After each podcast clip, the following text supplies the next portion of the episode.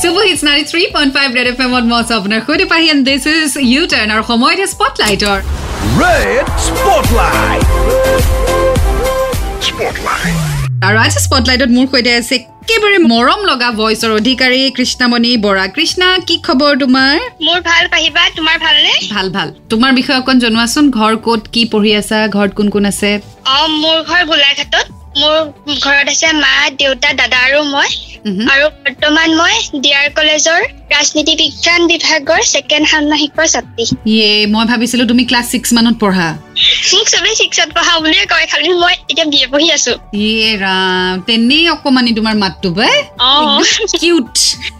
চা আজি কি শুনাবা তুমি আমাক আজি মই নিজে লিখা এটা চৰ্চিত কবিতা অ' তুমি কবিতাও লিখা ইমান অকমানি ছোৱালীজনীয়ে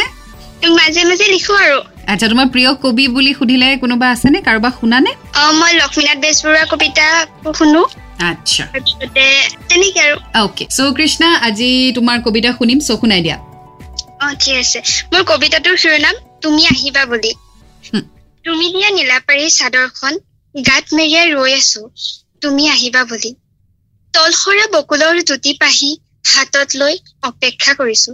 তুমি আহিবা বুলি নঙলাডাল ঘনাই খোলা মেলা কৰিছো তুমি অহা বাটলৈ চাই তুমি আহিবা বুলি নিয়ৰৰ পদূলিটোত ঘনাই খোজ পেলাইছো তোমাৰ কথাবোৰ মনত পেলাই তুমি আহিবা বুলি আবেলি বাহলৈ উভতা পক্ষীকেইটিয়ে দি যায় তোমাৰ বাতৰি তুমি আহিবা বুলি পদুলি মূৰৰ শেৱালি জুপিৰ সুগন্ধে বিলাই দিছে তোমাৰ সুগন্ধি তুমি আহিবা বুলি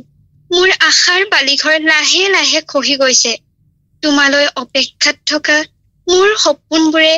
আৰু মোৰ সময়বোৰে সময়ৰ ঘণ্টা বজাই মোৰ কাষেৰে পাৰ হৈ গৈছে তাৰ পিছতো সহজ সৰল শব্দবোৰ বিচাৰি বিচাৰি লিখি গৈছো তোমাৰ কবিতা তুমি আহিবা বুলি থেংক ইউ